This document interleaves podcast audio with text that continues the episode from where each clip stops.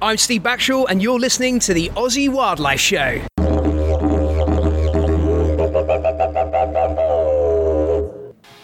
All right, guys, welcome to the Aussie Wildlife Show. Adrian here, and I'm here, of course, with Steve. G'day, guys. And we're very lucky to be here today with Kristen Messenger from Bugs and Slugs. Welcome, Chris. Ah, hey, hey. Repeat person. Yeah, repeat offender. Yeah. First woman, and Yeah, you were the first. Yeah. first you always remember your first, yeah, and it was the longest podcast I- for a long time too, I wasn't it? I can't remember. yes, it was. It was long. Yeah, well, count yourselves lucky. Chris, what have you got for us today? So I've just done a, a thing for a feast festival. I did a show called Buggery, the very queer sex lives of bugs and slugs, and it uh, went down very well. So I thought it would be a good thing to have a chat about in this forum here. So sorry to our listeners for what's coming up. Yeah. yeah. Well, no, not really, because you know, like the main reason I came up with that idea to do at Feast, as you know, Feast is the gay and lesbian or the queer festival, and um, I think as humans, as vertebrate humans, we're quite heavily invested in the idea that the way reproduction happens is that you have male of the species and a female of the species and they engage in copulation in a very sort of vanilla hetero sort of way and that may result in a progeny Okay, and thanks for listening. So I guess we are quite heteronormative in our views around how that stuff happens, and and so in Australia, you know, we were all subjected to this outrageous, you know, marriage equality debate and all this sort of hoo ha around whether same-sex couples should be allowed to marry or allowed to. Um, have children, or you know, all, all of that, which um, just blew my tiny little mind because that kind of hetero sort of behaviour you don't have to delve too deeply into the animal kingdom to leave that well behind. And so that's why I wanted to do the the thing for feast is because, you know, I I really wanted to open people's eyes to the idea that there are all kinds of ways to reproduce. And that if you um, if you get too caught up in the idea that you have to have a male and a female and they have to, you know, they have to have um, sex in the missionary position to um, produce a child that then exits your body via your vagina, which is frankly what's always put me off about the I whole think thing. I apologised, didn't I? But yeah, you, you just uh, keep that- keep that line close to your uh, microphone.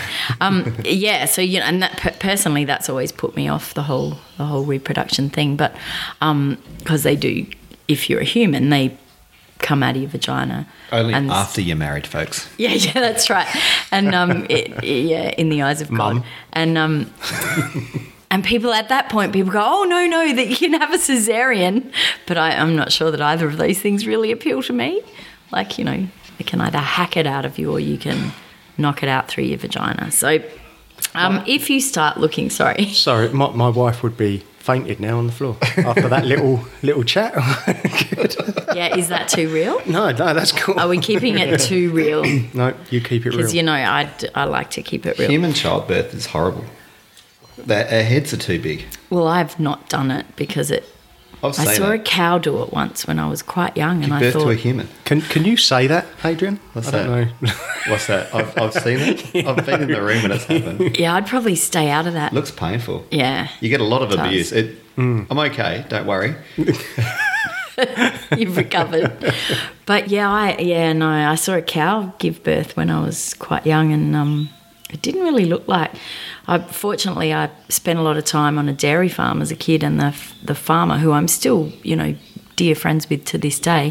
He was very um, he was very practical and very honest about these things. And this cow had a prolapse, which is pretty gruesome. That's when you you know you don't stop pushing and your uterus actually um, comes out of your vagina. Basically, I'm going to say vagina a few more times, and then we'll leave it behind. and then your kids can come and listen.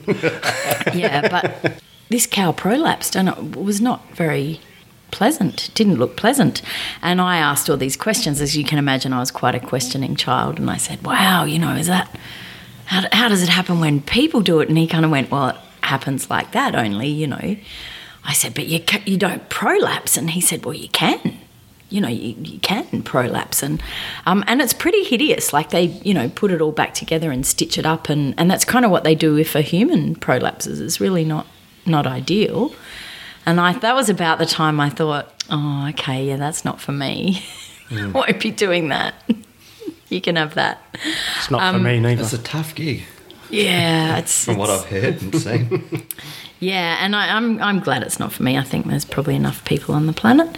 Um, so yeah, so I, I want to um, think a little bit less about how humans do it, and a bit more about how um, certainly some of the invertebrates do it because they Thank Christ for have that. yeah okay, can bring the kids back now. She's finished saying vagina. you can come back in. you can cut it all out afterwards. You, you can edit it. You, you can make me say punani or something like that. All right. So I think, you know, the insects have really got it, not just the insects, the invertebrates in general have got it all over us in terms of not just the way they mate and reproduce, but the way they, you know, the way they don't mate in order to reproduce as well. Well, it's just amazing that there's like so many different ways a baby can be made throughout all the however many millions of species there are on the planet. There's almost that many ways that a baby can be made. Yeah, and I mean that's the thing is that it generally is about making, you know, we are biologically driven to reproduce. Except for me because I'm a bit broken. But yeah, apart from me we're biologically driven to reproduce. So it's it's no surprise that whether you're gay or straight or a horse, you might want to reproduce. So let's get down to how things reproduce. So a really common argument, I guess, if you start talking about this stuff, you'll get people who will start saying, oh, yeah, but you still need a male and you still need a female. But actually, you don't. So there's a whole heap of um, invertebrate animals that are parthenogenetic. So um, you know what that means? Yep. Because you would come across that I in do, some of the reptiles. Yep. Yep. So Yeah, I think sure. there's reptiles Yep. that are Leaf can, can do that yeah, too. yep. Yep. So um, so parthenogenesis is when you can reproduce a genetically identical offspring without actually mating with a male. And so there are, um, I guess, the stick insects are really well known for their parthenogenetic um, abilities, but there's a whole heap of um, invertebrates that do it, like katydids are really commonly parthenogenetic as well. So, um, and often that doesn't mean that there are no males. So some of the stick insects, though, it does mean that. So there are species of stick insects where there are no males that actually exist in that species. They're entirely female species. But for most stick insects, there are females and males. But as you can imagine, if you're a female stick insect and you're quite gravid and heavy, and you're sitting at the top of a really big tree, and maybe there's been a f- massive fire that's gone through, and you're in quite an isolated situation, and it's not possible for males to get to you, you don't fly. There's very few female stick insects. There's a few little ones where the females fly, like some of the Sipyloideas and stuff. They the females and the males fly, but with things like spiny leaf insects or the, the local species around here, the Tropidoderus and the Ctenomorpha, the margin wing stick insects, they the females don't fly. Their wings have been reduced to little stumps. So it's very difficult for a male, you know, to get to them at the best of times. He's still got to track them down and look them up in his little black book. So if they've been isolated by geographically by fire or drought or you know deforestation what, whatever can make that happen or they've just been blown a, a long way away and there are no other males in that vicinity or whatever And let's be honest, they're not easy to find. they're not easy to find no, um, but, not. but they of course do use pheromones and they have a scent that is often quite discernible even to us. So spiny leaf insects, you'll notice that they have a smell that almost smells quite sweet, like honey. Or those phyllium leaf insects, the Yeah, flat the green ones. do, yeah. they smell like dirty socks and old Yeah, it's cheese. not and, nice. Yeah, it's really full on, and sometimes they use that as a defensive, you know, threat displays. But I, suspect that sometimes they use it to attract a mate as well. And there's probably other scents that we don't smell, like pheromones that we can't smell that they're producing all the time. So if a male can't actually get to them, then they can reproduce parthenogenetically. And that means they just start laying eggs, and those eggs develop and hatch into a genetically identical clone of the female that produced them. But they're all then, so they're all female. They're all going to be female. Hmm. Yeah, yeah, and that's why there are, you know, that you can imagine that if if there was a population that was absolutely smashed by fire and only a few individuals were left or a handful of individuals were left and they were all female, that population would very quickly become a female only population. And there's sometimes issues with that. Like you ideally I guess you probably want some fresh genetics, you know, to jump in at some point. But yeah, so that so they can go for a good six generations before they really need to think about what's going on and you know change up their gene pool a bit. And you find that with most inverts, you can you know maintain a gene pool in captivity for about six generations, and then you kind of need to introduce new genes.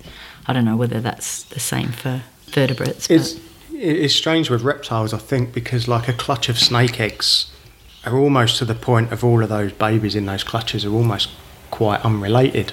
Yeah, Um, yeah. Or certainly not very closely related, sort of thing. So I, I don't really know how it works. And I, Well, it could be that not- they're not related. It know. could be that a female mates with a number of males. So Mm. the, I, I only learnt this really recently, which is kind of embarrassing because I've been obsessed with animals my whole life. But um, a friend of mine told me that his dog um, had a litter of puppies and they were all completely different. Like one was clearly, so she was a Kelpie, the dog, and um, but the puppies, one had clearly been sired by a corgi, one was clearly like a poodle, one was, you know, and there was like four different fathers. And I didn't believe him. I just went, come on, that can't happen. And he said, no, no. She was backing herself up to a gap in the fence and just passes passing by dogs wandering around at night were having their wicked way with her. And she produced these puppies that were all different. I had to go home and google whether a litter of puppies can actually have different sires Snakes and can. they can. Yeah, snakes can. i they was can blown away by that. Yeah, snakes can have multiple sires. yeah, so in one so in one litter of Yep. um, puppies or in one clutch of um, pythons, they they could easily have different parentage, which m- makes sense, I guess. Yeah. it sort of does, doesn't it? But you don't Yeah. think of things like that. Yeah. yeah. Well, I didn't know that. Like stick insects, I've known for years. You, you only need a female, and then you'll get babies, Yeah. and that they'll all, all be female. Yeah. But a lot of people almost look on that and go, "Well, that's great because then I'll get babies off those females, and they're all going to be females. I never need a male." But in actual fact, it's not really that great. Yeah, genetically, look, there are some species that have overcome it, but genetically, you you want genetic robustness, and that's always going to come from interbreeding. It's it's mm. sort of like you know if you've got a dog and it's got a bit of mongrel in it. They don't use that word anymore. What do they use? Like bitzer. If it's got a bit of a mix in it, it'll often be genetically. You mm. know, it might be a golden retriever that would get hip dysplasia, but if it's got a bit of Labrador, it maybe less prone to hip dysplasia, that, that sort of thing. So those kind of genes can help. But the other side is also true that for stick insects, if you mate a stick insect with a male and you get sexually reproduced eggs, so obviously parthenogenesis is asexual. If you mate a stick insect with a female and you get uh, with a male, sorry, and you get sexually produced eggs, then about eighty-five percent of those offspring will be male. So Male you, heavy. you tend to get a huge, yeah, it'll be very male heavy. Um, and then there are some species, I breed a species called Acrophylla titan, and they're quite a large stick insect. For, for some time, we thought they were, you know, probably the biggest in Australia, but now they've been surpassed by the gargantuan. But they're, they're a big stick insect, and they that they they seem to have a way of controlling their hatch rates so that you tend to get a spate of hatching and all those that have hatched will be male. And then four months later you'll get a spate of hatching and all those will be female. And that seems to stop all those brothers and sisters maturing at the same time because the males mature much quicker um, and the females are much slower to mature. So it sort of seems to stop them interbreeding It's interesting the different cues that make the sex ratios. Like there's temperature with some of the reptiles. Hmm. I wonder if there's anything like that with mammals because a few times I've bred Dunnarts and like a few years back now I bred one female Dunnart had seven joeys. Sorry, Chris, I know you're not interested in this. Yeah, I, I did my year 12 biology project on Dunnarts. feeding, feeding them to tarantulas. No, just, no, no, no, no. You know, fluffy things were my first love. All right. Seven ba- seven joeys, and they were all male. And, and recently, I've, I've just bred two litters, and both not as not as big a litters, but they were all male again. So I wonder if there's any cues for that. But anyway, I bet there are. I bet there are because, um, you know, that's one of the implications of climate change for a lot of species is that their sex determination is tied up with, you know, temperature and day length and night length and the, the differences between all that stuff and the and the temperature Opens up so um, many questions. So why males though? If something's maybe going wrong, why why are they chucking out a load of males? Oh, I'd be Yeah, really but any- rude if I said it. I, I think because Go on, males are a bit more dispensable. But with the with the um the the stick insects, like the spiny stick insects, like why can those eggs that she lays, um, why can they go for so long without hatching? What what's their trigger? I don't think anyone's quite worked it out yet, but I've had th- I've had katydids. Not that that's not exciting, it is, but that's nothing, right? Because you know, so I, I, I won't even chuck out a stick insect egg until it's been on my shelf for three to four years. That's insane. yeah, I, I make sure that I haven't killed them. Like sometimes, you know, you sit there watching them for four years and then you squash one and it's dry as a bone, and you go, "Oh, okay, I could have chucked you out two years ago." But um, generally, as long as they're still good, then I I won't chuck them out. And I've waited a really long time for things to hatch. But I um, bred a spotted predatory katydid, which is this beautiful um, bright green and white spotted well, as the name says, predatory katydid, um, from sort of the Mallee and then out through the arid zone. They're they're really not uncommon, I guess, and um, and they um, deposit their eggs. They've got a really long ovipositor, and they deposit their eggs um, about you know yay deep, five centimeters, I guess, deep in the soil. And possibly deeper than that if they can get them down into a crack or whatever. Um, and they lay quite a lot of eggs. So this thing laid quite a lot of eggs in the tank that it was in, and I um, collected them all up and I put them in a container and I dated it. And I reckon it was um, 2011 that the first ones hatched. And that was about 12 months after I'd put them in the container. So I think they were laid in 2010. First hatchings were 2011. And then every single year until this year, um, I had a spate of hatchings in the same two week period. So every year for like, well, what's that? Not the- the- the same years clutch or of something. eggs? Yeah, the same eggs, Wow. and they just and they just kept hatching. So they didn't they didn't like hatch periodically or spasmodically or whatever the word is. They just um they just I just had a few hatch every year for Hmm. nine years or something. Because I was always told with the spinies that they drop their eggs into a, a dried out stream bed, and then when the stream runs, the eggs get washed up on the side, and then they start hatching out. But Uh, no, spinies have a relationship with a species of ant. because we saw them in New South Wales, didn't we? We lifted that log up in New South Wales. Yeah, you sent me photos and of that. And there were hundred. Yeah.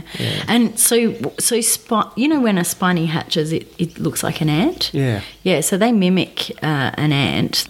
And I, I've always suspected that's why they produce that very sweet smell too, maybe attract, Attract ants ants. to their eggs. well, the eggs mimic acacia seed. Yeah. And, and ants, as you know, um, The, ants. the arils and the funicle yeah, from the acacia of the seed. acacia. Yeah, that little funny sort of loopy bit that hangs off the end. If you taste it, it's quite sweet. It's got a lot of protein. So the so the spiny leaf egg has like a little knob on it, the capitulum, and that um, mimics that that part of the acacia seed that the ants collect. And so what they do is they collect up the acacia seed and then they eat that bit off and then they leave them. They just discard them in their nest. But when they collect the spiny eggs, they bite that capitulum off and it's it's yucky. You know, it's bitter.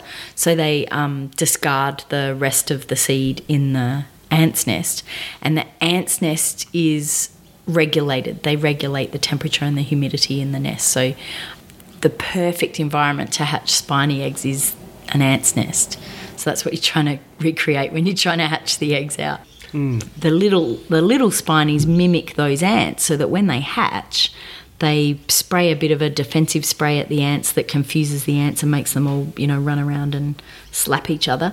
And then the little spiny runs out of the ant's nest. Yeah, wow. It's funny how many things infiltrate ants' nests because there's those little Yeah. spiders that, like, they got eight legs and they use their front legs. Like, do you know how ants go out to each other with their little antennas and go dooby dooby dooby? Yeah, dooby? yeah. And the spiders do it with their front legs and they're chatting to ants, just infiltrating ants. Yeah, ant mimicking spiders. That'd be a sensible name for it. Yeah. That's great. But they really, they really do look like ants, though. Hmm. It's you're really hard pressed to sort of recognize that it's a spider and not an ant, because they they even make it look like they've got six legs like an ant. They don't look like they've got eight legs like a spider. It's funny, isn't it? So yeah, but anyway, um, so the I think that I think that's probably still pretty standard that kind of parthenogenetic thing. Um, there's a whole heap of um, invertebrates that are really pretty brutal. I think with their with their mating.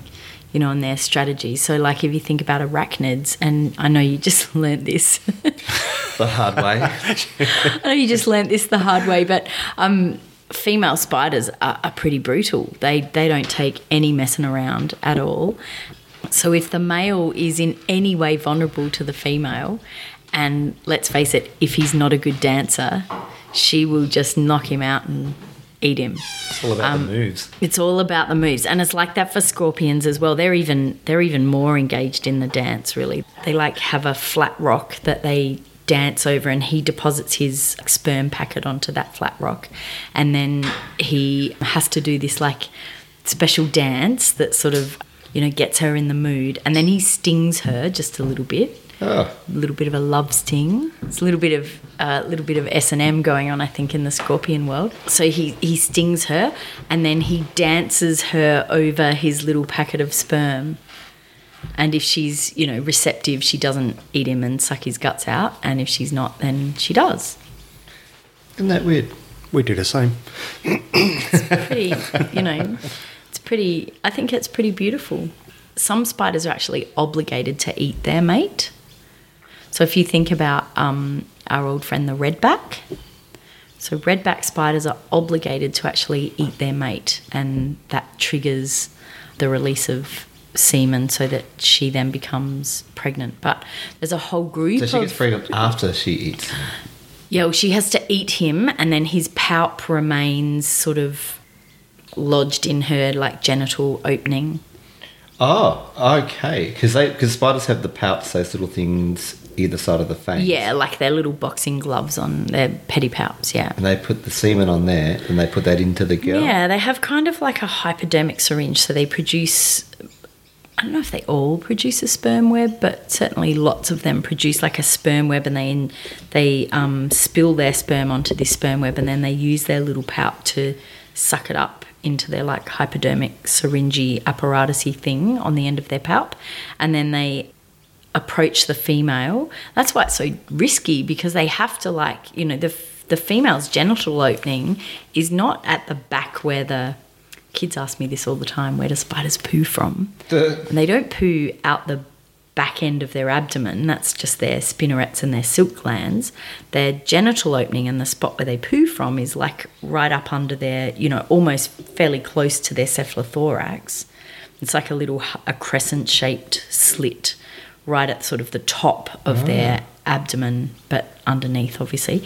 And um, so the, the male has to approach her head first and then reach under and inject his semen into that genital opening. And in the case of a redback, they kind of offer them, like they literally twist themselves around and offer themselves up to be consumed.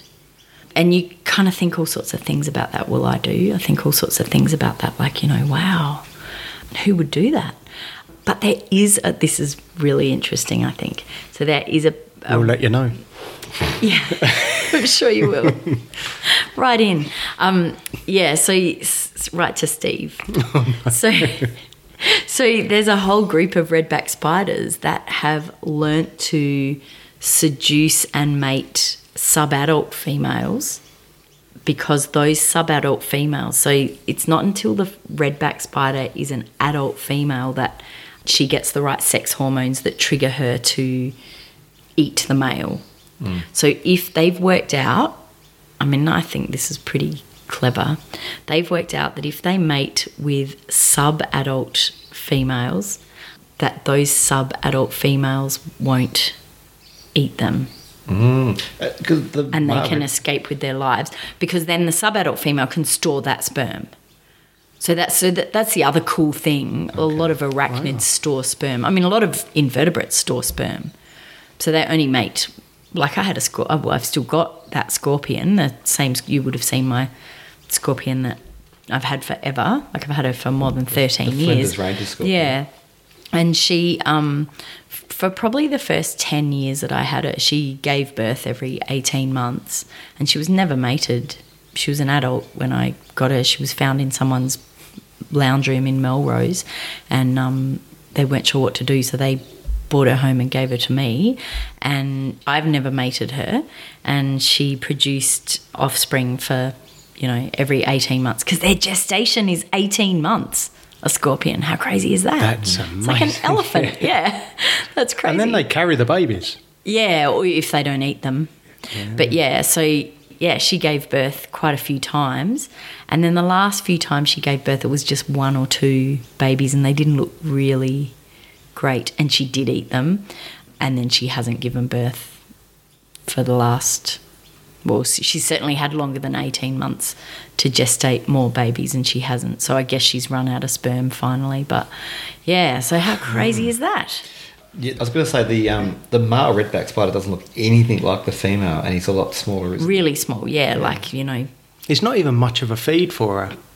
But No, no, but I don't. I don't know that it's about. It's not like so.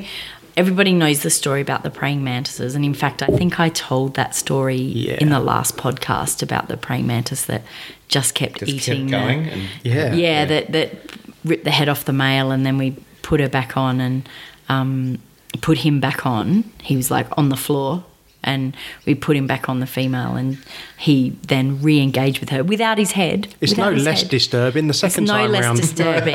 I'm trying to give you the short version for those people who've heard it before, but uh, um, yeah. So then he re-engaged with her. Um, she then finished eating his head and then ate the rest of him until he was just a little set of genitals pumping away. Now there is a bit of evidence to suggest that even though praying mantises are not obligated to eat the male, so again, it's very S and M, isn't it? It's very very queer, I think. But um, so the that they're not obligated to eat the male, and it seems to me because I, I try not to let my males get eaten because you know I want as many matings as I can. You're talking about your insects now. Yes, Oh, yeah, okay. yeah.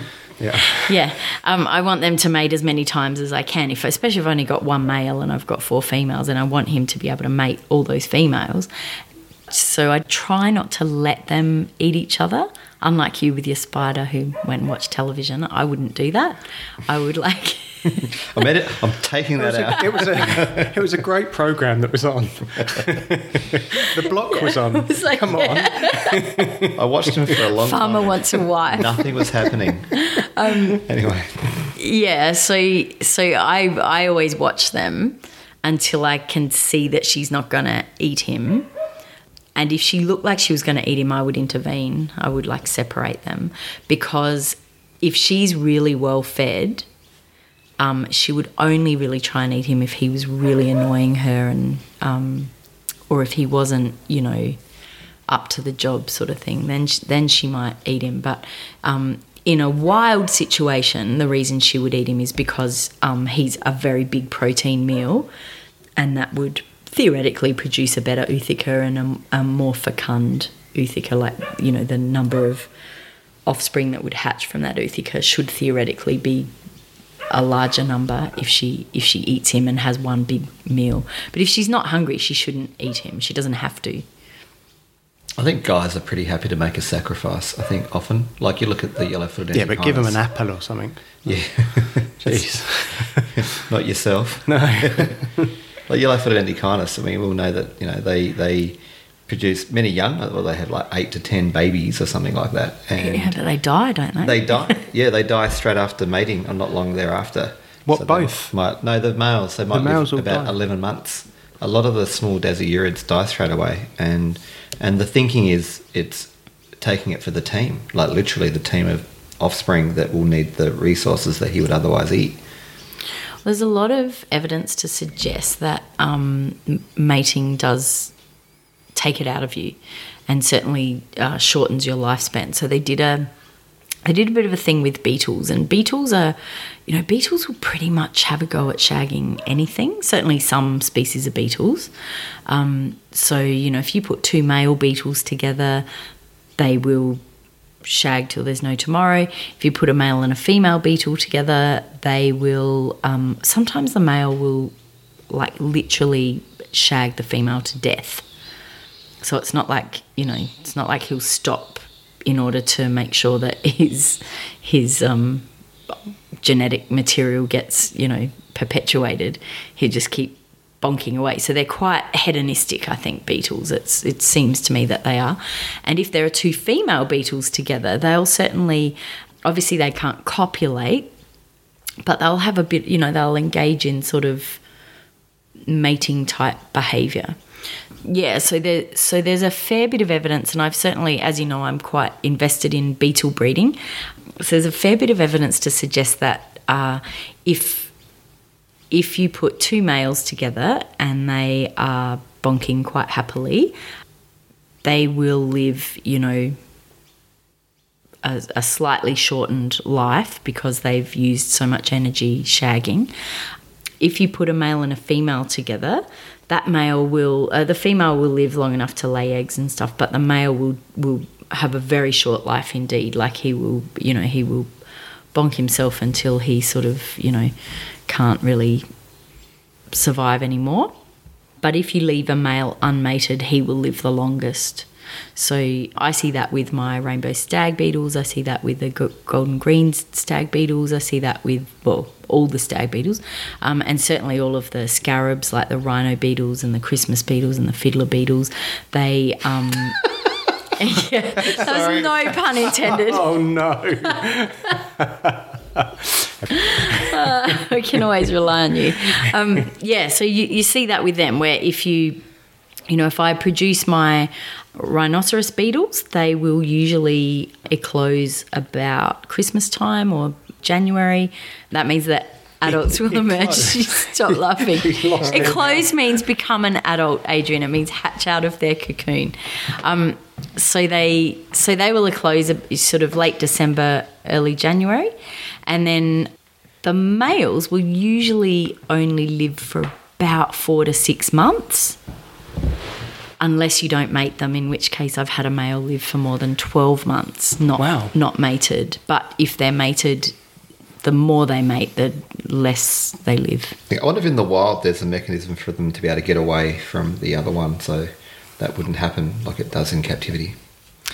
Look, there are some beetles. Beetles do crazy things. So beetles are also pretty. You know, they have a kind of a chastity belt that they, you know, like a built-in chastity belt. So some male beetles will actually plug the genital opening of the female so that other beetles can't come along and mate with her. And they can that way be assured that it will be their semen that produces the offspring.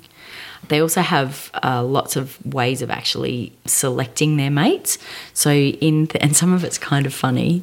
So um, with the stag beetles, for example, the the stag beetles will come along, and the males, certainly with um, Phalacognathus muelleri, which is the rainbow stag beetle, the males will come along and they will try to lift up the other males above their head, like oh, and like literally lift them up. Like they'll grab, they'll grapple with their stag horns or their weapons as we call them and they will like um, hold the male up over their head and the, the winning male is the one that holds the male up over his head but the females do that too so like the females will um, to decide who gets to mate with that big you know telodont male. That's what we. That's the word you give that big male. That's the Telodont. biggest telodont. Yeah, with the biggest weapons, biggest horns, if you like. So that male, to decide who gets to mate with him, the females engage in the same thing, where they're you know they're very butch, and they will lift up the other females over their head, and so the female that lifts up the other females the best gets to mate with the telodont male, and um, but interestingly, and I think this I think this there's something in this for humans as well. So it's it's not the big butch couple that will produce the most offspring. It's actually the little weedy couple who didn't win that holding up over the head game that will go away and live happily ever after and have the have the happiest got less family of an and the- ego. yeah yeah so they won't you know they won't end up divorced and fighting over the Porsche yeah they they um they're the ones that will go away and have the most babies I think that's really cute Oh, it's always the yeah way. the nerdy ones the nerdy sciencey ones they will be like well I could have lifted you up Sharon but I don't want to pull a hammy yeah so so I think they yeah that's cute right We Is that see actually that. what they say? I think so. In Beetle, they say it in Beetle, but yeah. So they, so they then, so for some of those beetles, they do a few things that that are quite hedonistic that don't make sense in terms of prolonging their species survival. So they'll do things like mate with a female before she's receptive. So, so sometimes uh, beetles eclose and become adults, but their genitalia aren't fully developed.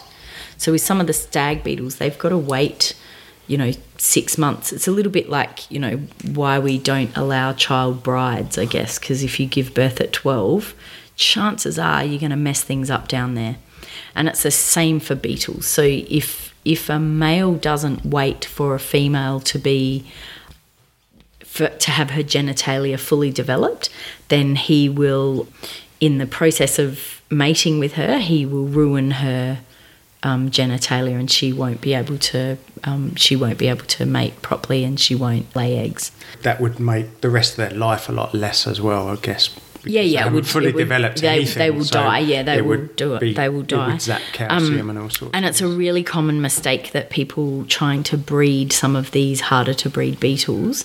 It's a really common mistake that they make as soon as their adults become adults. They want to rush in and mate them, but um, I just sit back and wait. I usually wait six six months, four to six months before I will actually allow them to mate. I don't even let them see each other in that time.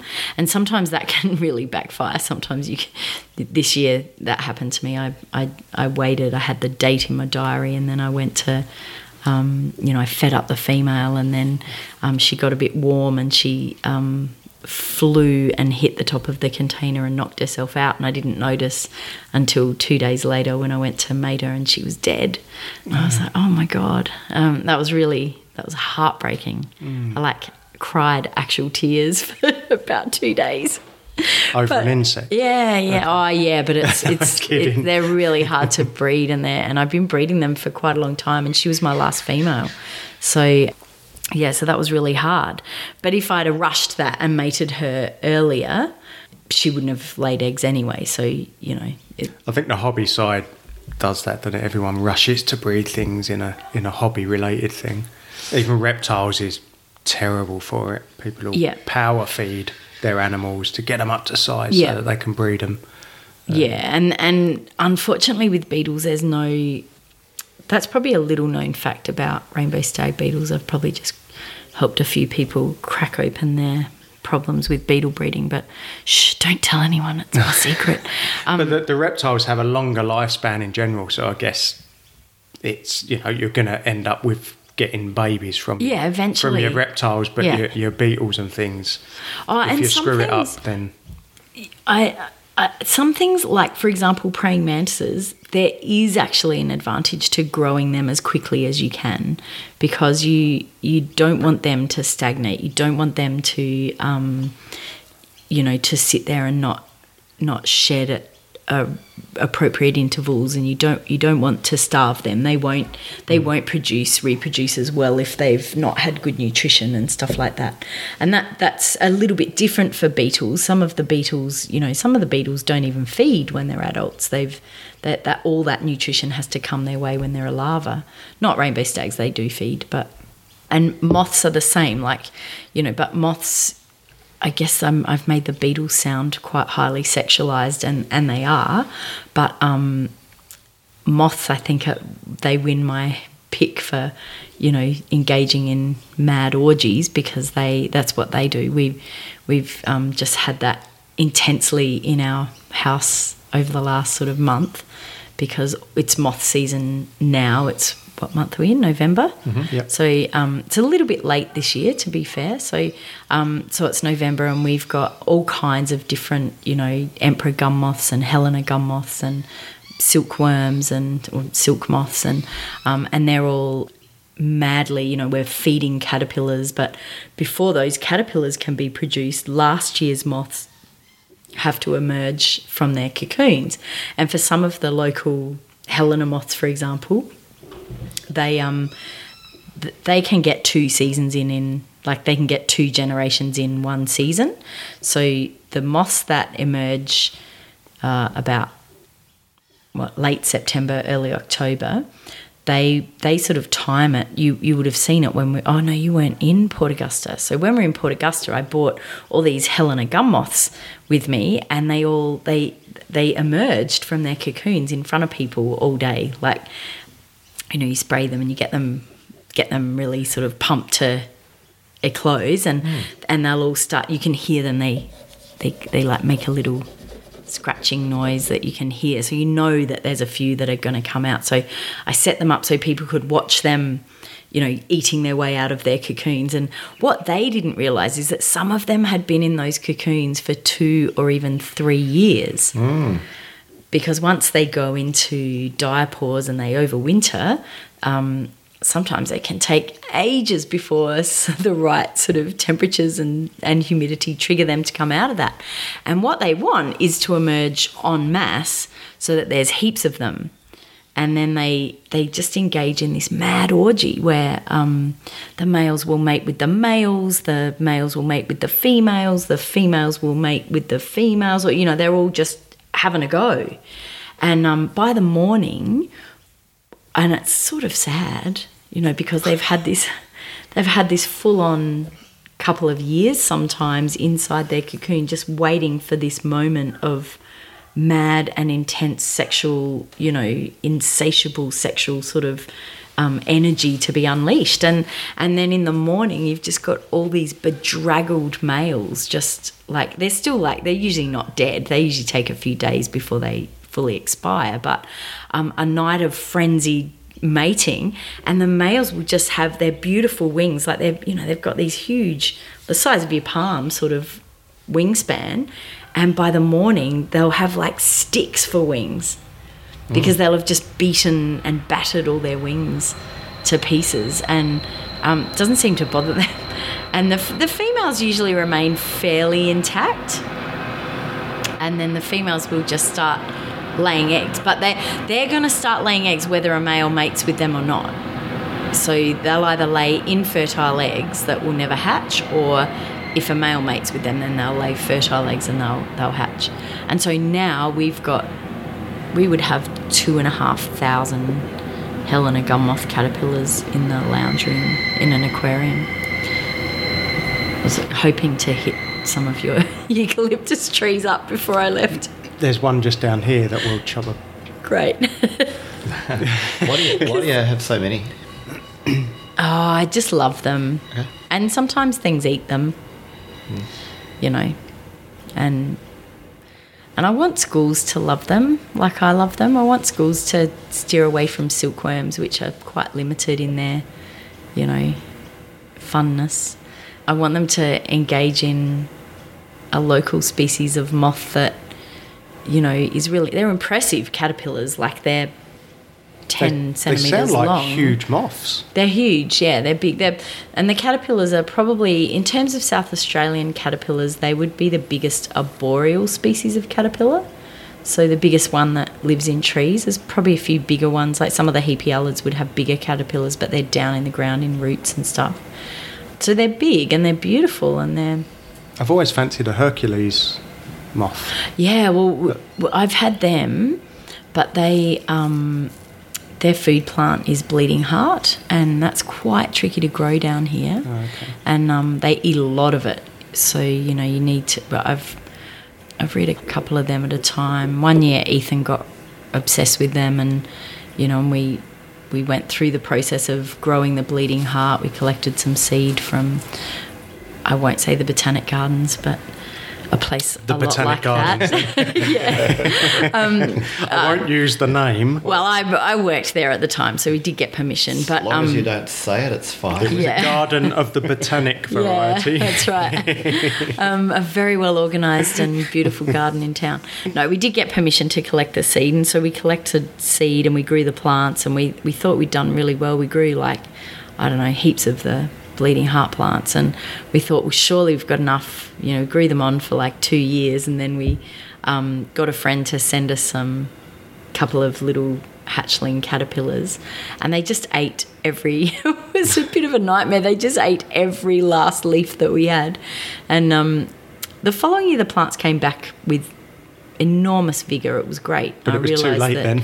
no no we got them through we got them through and they emerged in my bathroom I've, I've got photos on my on my Facebook page I think of one on my face and it looks like a masquerade mask. It's like Yeah, this, it's it. like Yeah, a yeah, mask on my face, yeah. And they're they're beautiful, but they're the same. Like they they spend quite a long time as a caterpillar. They're in their cocoon for quite a long time. I can't remember, maybe six weeks or something like that. And then the moths emerge and they're dead within a week or two. That was a massive eye opener for me when you and Ethan spent the night at our place and we set the uh, Who's Ethan? Ethan Beaver. Ethan Beaver, the entomologist. We call him that now. We have to. He's published like four papers. Well, there we are. Little Um, shit. And and you guys set up the light sheeting station at the top of the property, then one Yeah. halfway down, and then one right down the bottom. And we- Yeah, We, yeah. hung out all night, and every hour, you were there, Steve. Every hour we'd go and check what No, was I, I got to about 10 o'clock and went home. Yeah, we, we were there till about four or something. yeah, we were. It Yeah. was, it was fascinating. But what it was for me was like, as people know, I've got a, a remnant piece of bushland. You know, I know about the birds and the reptiles and the plants, and and you kind of, you know, you leave the outside light on and you see that there are moths. Yeah. And without knowing a great deal about it, you kind of go, well, they prob- would have started off as like a caterpillar, and the caterpillar probably had a host plant, and and that's about where my knowledge ends. Yeah. But it was absolutely fascinating that like there we are holding these things, and and you guys are interpreting these animals and saying, well, this one here doesn't have a name yet. This one here has just emerged because its wings are fresh. This one here has probably been out for a couple of days because it looks very, you know, Shagged, shagged, trashed. Um, this one here starts off as a caterpillar and it lives inside an acacia. Yeah, and I Like, think oh, we yeah. found some boars, Yeah, didn't I we? I said, yeah. well, I've got a few acacia species here. I said, I've, I've got a lot of acacia pycnantha, and Ethan said, that's the one it lives in. So we went over to some acacia pycnanthas, and then there was some. there was um, some, yeah, what do you call it? Sawdust, sort of like a plug. Yeah, they make Which plug. I've walked past a hundred times and probably thought there's some kind of a boring insect living in that tree. But we don't talk about it because it's. It's- Boring. and and and there it was, and and it would spend years living in there, get to the size of a small sausage, and just come out and flap around and have an orgy. it goes, yeah. You know, and, and these are all the things you don't consider. Yeah. Hmm. Yeah, and we, you know, we have a display as part of our bugs and slugs things that we take to schools because one of my big missions really um, as you know ethan's heavily into taxonomy but that's not really my first love. My first love is really getting people to engage with um, the role that these things play in nature and how they fit in the in the natural world. And and for me that's in my brain there's kind of like a a systems diagram. That's what nature is in my brain and and all the different cogs that you know that that turn each other and click into each other. That's that's kind of how it is in my brain. And so I want people to understand how things fit in the natural world. I want them to understand that um you know this thing that they really value. And like we've talked about this a fair bit i think adrian you know i, I pay you out about your irrelevant vertebrates. But um but obviously my passion for this stuff began with irrelevant vertebrates you know like as a little kid i i always had a possum in a pillowcase that you know i was hand raising i had special permission to take my possums to school like that's true. Hmm. And if I had like in year 11, I remember when we had year 11 exams, my school organised for the laboratory assistant to feed my possums while I was in the exams and stuff like that. So I was really lucky to have had people who just understood that they couldn't stop me so I, I, was I was a bit of a Greta Thunberg of my day, I think, in in in some respects, in in that I was always making passionate speeches about saving the planet. You know, even though I know Greta thinks none of us cared, but some of us did. You know, there's three of us around this table, I think, who who've given it a good hard crack. Absolutely. And um, so Not yeah, really. I, I I love you. so, so I really want people to understand how things fit in nature because I think if we don't understand that, if we don't understand nature, the machine, then we're never going to understand how we're messing with it, you know? And I think to some extent we all have to learn to be mechanics of nature so that we understand how to keep the machine tuned and oiled. And so one of the displays that we've got you know, we we've got a few rescued birds. I keep trying to give away a magpie, but but as you know, we've got. So if anyone wants a magpie, I think James wants it now. It's kind of it's kind of cute. I've got Um, five Yeah, I've seen yours Yeah. out the back, but yeah. wild ones. So well, this one this one will be wild again, I'm sure.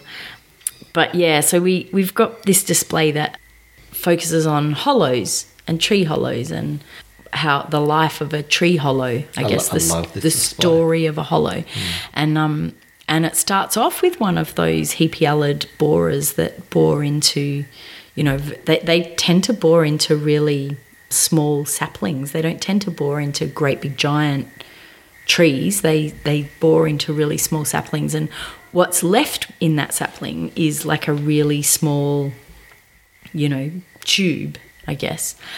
And that's one way that a hollow can start.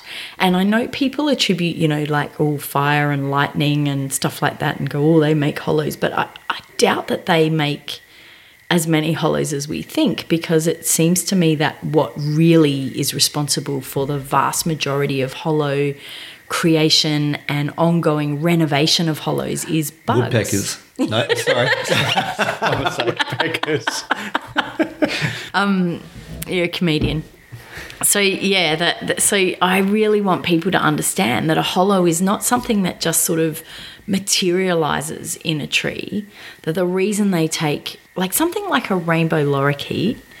I've I've done a bit of research into this. It's obviously not my work, but the general consensus is that for a hollow big enough for a rainbow lorikeet to nest in, they that those hollows might take between 50 and 100 years of constant renovation. And the reason I say renovation is because they might start off as a little thin hole that a borer moth has created, and then uh, that little hole might get a bit damp or a bit moist, and you might get a few things, come, you know, sheltering in that hole and bring in a bit of fungus that then, you know, in that moist environment with a bit of sawdust at the bottom starts to sort of, you know, make the hollow a bit soft, and then you might get something like termites move in, and all the while that tree's getting bigger and growing and the hollow's still there. And so then you get another group of animals coming in to renovate the hollow and and so you might have termites renovating the hollow and then you might sort of get some beetle larvae that come in and go whoa hang on these termites have made all this really cool white rotten sort of sawdust in here and that's what that's what our larvae need. So then they start to really clean out that hollow and widen it and deepen it and and you might have whole dynasties of those animals, of those like fiddler beetles, or you know, coming in and renovating that hollow until it's big enough for something like a rainbow lorikeet. But for something like you know a Brushtail possum. a brushtail possum, well, I don't know. I reckon you could nail a boot to a tree and a brushtail possum would probably nest in it. But that's my that's my thing when people go, "Oh, we're putting up nest boxes." And I think that's great. but what we know about nest boxes is that there's a very narrow species, a selection of species that use them. We know that hollows are as specific as you can possibly imagine, possibly more specific than you can imagine. So there are some animals that we know will only nest in hollows that are in living trees of a certain species, and those hollows need to be a certain height above the ground. The entrance hole needs to be a certain diameter. The hollow needs to be a certain depth. There needs to be a certain amount of um, insulating wood around that hollow for temperature maintenance or whatever. And it's no surprise that up to 50% of our endangered species are things that nest in hollows. So, because those hollows are very quickly becoming much, much harder to find. Even if I look out, out over this beautiful vista of your beautiful backyard, Steve, I can't see any trees big enough No, that there that there would be hollows in them, and they're big, beautiful trees. Even when you walk out into Sturt Gorge, you don't really see that there's maybe, do you know, I'd say there's maybe 20 trees in the whole of Sturt Gorge that are big enough to, and old enough to have good hollows in them. Yeah, It's a gorge that is full of very young trees, I think. Do you agree, Adrian? You've spent a lot of time down there. Yeah, I wouldn't want to put a number on it, but that, that seems to be Mm. all the way through the Adelaide Hills. I think mostly all these trees were cleared. Mm. Um, Yeah. And these are either regrowth from the ground or new trees. And like you say, it, it takes 50 to 300 years to create good hollows Yeah. in trees. Like, and people get really paranoid about them. So you know, if there's a tree within within I don't know, 100 metres of your house and it's full of hollows, then down, people dead. go, oh my God, it's going to drop branches on my roof and rada, rada, rada. And I don't, I don't think there's a lot of evidence to suggest that they're actually super, are, super strong. Yeah. Like th- th- there's uh, there's a few you see now. Um, one just at it's going to mean nothing to some of our listeners. Sorry, but one at, at just the the bottom of uh, my road when you go Steve onto paradise. onto South Road. Um, there's one on the right hand side there that they've left a big old dead tree Yeah. that's just got loads of hollows in, in everything, and they've left it there, and, and it's it's Was amazing. it dead when they started? Yeah, yeah, Oh, okay. yeah. It's been it's been dead since I've been mm. here. Is that Yeah, in like great. Ragless, It's a sad story. Ragless Reserve? I think that is that reserve down there. It's full I think of it might be. trees. yeah, yeah, There's just one that they've left there with all these hollows, and I see that quite I was a often frog now. there once. And I Just near think, Rackets, the, the pub. yeah, that's right. Yeah. Yeah, Yeah, you know the one. yeah. Yeah. it's it's great that they're leaving stuff like that around, but in Sturt Gorge you don't really get any of that because, mm. like, yeah, like you were And that's just a saying. river red gum too. So that's mm. Um, some of those, for some reason, some of the big river red gums managed Yeah. to remain. But I think that's why, you know, because some people react really strongly to people having opinions about not cutting down these big old trees. And I know recently our, our mate Sophie Thompson was, you know, quite vocal about some trees that are literally Yeah. next door to her Those place. big I- old trees we- at Mount Barker they chopped down recently. And we were up there the other weekend and we drove past, like, we, we were up at Sophie's for her open garden that she does, which is just sensational. If you've never been, get on it. What's Sophie's Um, garden called? Our, Sophie's uh, Patch. Sophie's patch. Sophie's yeah. Patch, yeah. It's it's just amazing. Makes you want to scratch your eyes out. Um, but Sorry, Sophie. Yeah, sorry, Sophie. Um, but it is it's very cool, and it just keeps getting cooler. Just when you think she can't possibly have had time to do anything else, she does more. Um, but yeah, they're literally next door, and we drove past them, and they have seriously. I'm not making this up. They have seriously cut them down, and then they've moved them like from here to the other side of your lounge room, which is what four, 23 four metres. meters, something 23 meters. Yeah. So they've moved them to the other side of your lounge room and put them, you know, dug a hole and stuck them in that hole. It's ridiculous. yeah. And and the argument is that they couldn't have moved that driveway. They had to move the trees. It's so And when you just look at it, you just go, and the rest of the paddock So- is so- like bare. They're the only trees in the paddock. So it, mm. it, it's really hard to get your head around how they couldn't have. So they've they've moved live trees, or yeah. are these? Yeah, well, they've, they won't be Yeah, live anymore. They won't be live, will they? No, They wouldn't. no. Yeah. And that would have been passed through conservation land managers in the council, through the Native Veg Council. But it's like a lot of these things How? where even when people are given the opportunity to speak up so that so it was you know i heard a couple of people from the council speaking and they were you know the under the development act laws they do have to sort of like ask Community for public consultation. yeah But yeah nobody reads the uh, the paper anymore. yeah so so it wasn't until people were confronted with the actual act of them being cut down that anybody reacted you know Hmm. and so maybe that that needs to change but Well, if they want to consult the public, they should put it on the Adelaide Hills community chat page. At least somebody's going to see it. Oh, crikey, they don't need that. Maybe they Put do. it on Facebook. What? Um, but some councils are very proactive in protecting old trees and significant trees and even dead trees. And Burnside Council, for at least 20 years, have been uh, in their legislation, they'll protect a dead tree if it's got hollows. But then you look at the Burnside shopping centre that expanded, where they had that big old River Red gum, and they built the shopping centre around, Around it, it. and then it And then put a and reef on it. surprise. Yeah, but they put a reef on it.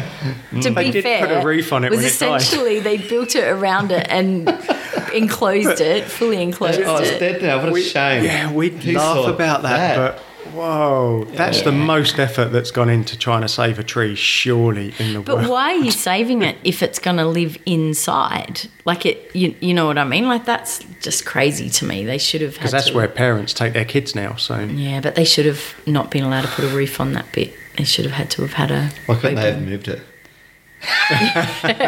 Worked? Um, now we're getting off the track No, because that's right. We're talking about We are. population. Yeah, too many yeah. people, aren't we? But- but, We're but, talking- but with, um, don't with- make me. You said you would with make what me. you were, were talking about, Chris, and, and this isn't a wind you up question.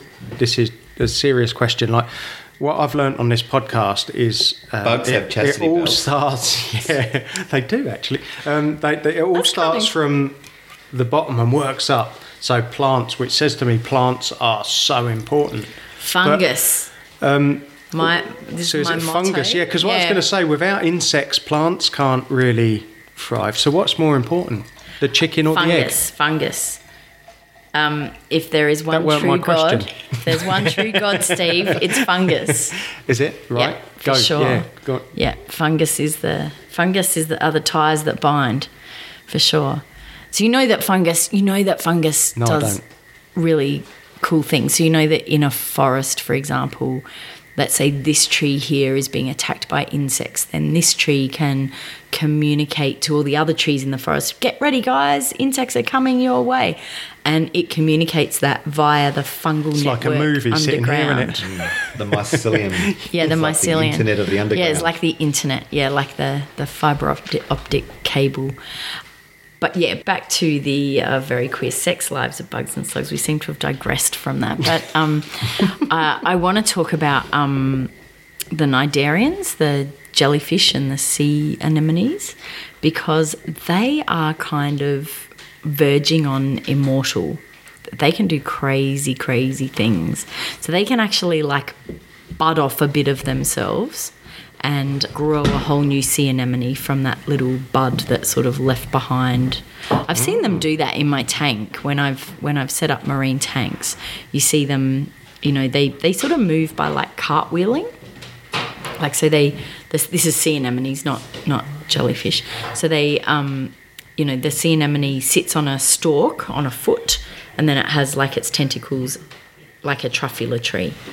And then it bends those tentacles down and pulls up its stalked foot and rolls over like a cartwheel, right? Hmm. And then where the stalked foot was attached to the rock, it leaves little gooby bits, and those little gooby bits the very next day will be little sea anemones. Like I'm not kidding. It's not like a week later or you know, a month later, it'll be the very next day, those little gooby bits will have formed little tiny sea anemones. And then within weeks, they can look like a great big clump of adult sea anemones. It's freaky. So, like in a plant, we'd call that growth by segmentation. Yeah, but then sea anemones can also, and and this is true for sea anemones and jellies as well.